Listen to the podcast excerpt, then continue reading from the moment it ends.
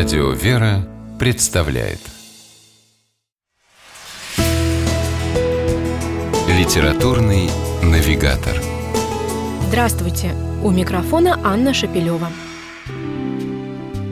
Почти тысячу лет назад произошла трагедия, в результате которой Россия обрела своих первых святых – князей Бориса и Глеба. Об этих событиях, пусть и в довольно общих чертах, нам рассказывают летописные источники и известное житие святых. Взглянуть на одно из самых громких средневековых политических убийств на Руси из нашего 21 века недавно решил доктор филологических наук профессор Андрей Ранчин.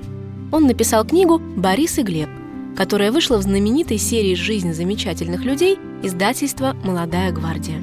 Не будучи ни прозаиком, ни детективом, Андрей Ранчин, впрочем, весьма удачно совместил художественное слово с тщательным логическим исследованием всех доступных на сегодняшний день исторических источников. В результате получилось современное, захватывающее и интеллектуальное повествование в популярном жанре нон-фикшн.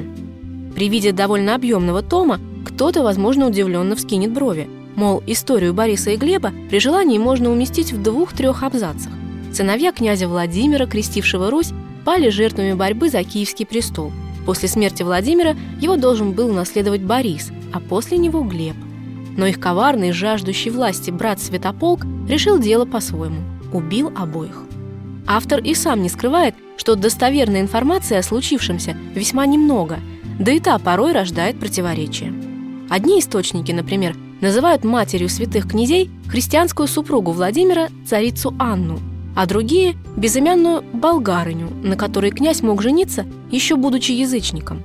И почему Владимир намеревался передать Киев именно Борису и Глебу, а не своему старшему сыну Святополку? Да и вообще до конца не ясно, был ли Святополк родным сыном князя.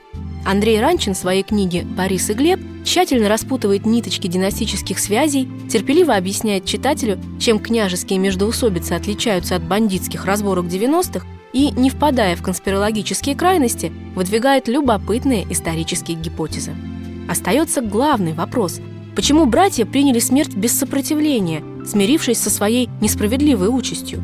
И автор убедительно отвечает – причиной тому была совсем не человеческая слабость, а настоящая сила духа.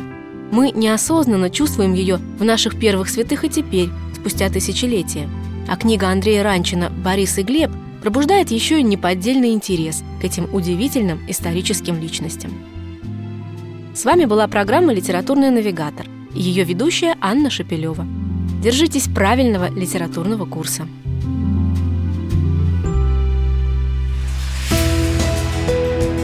Литературный навигатор.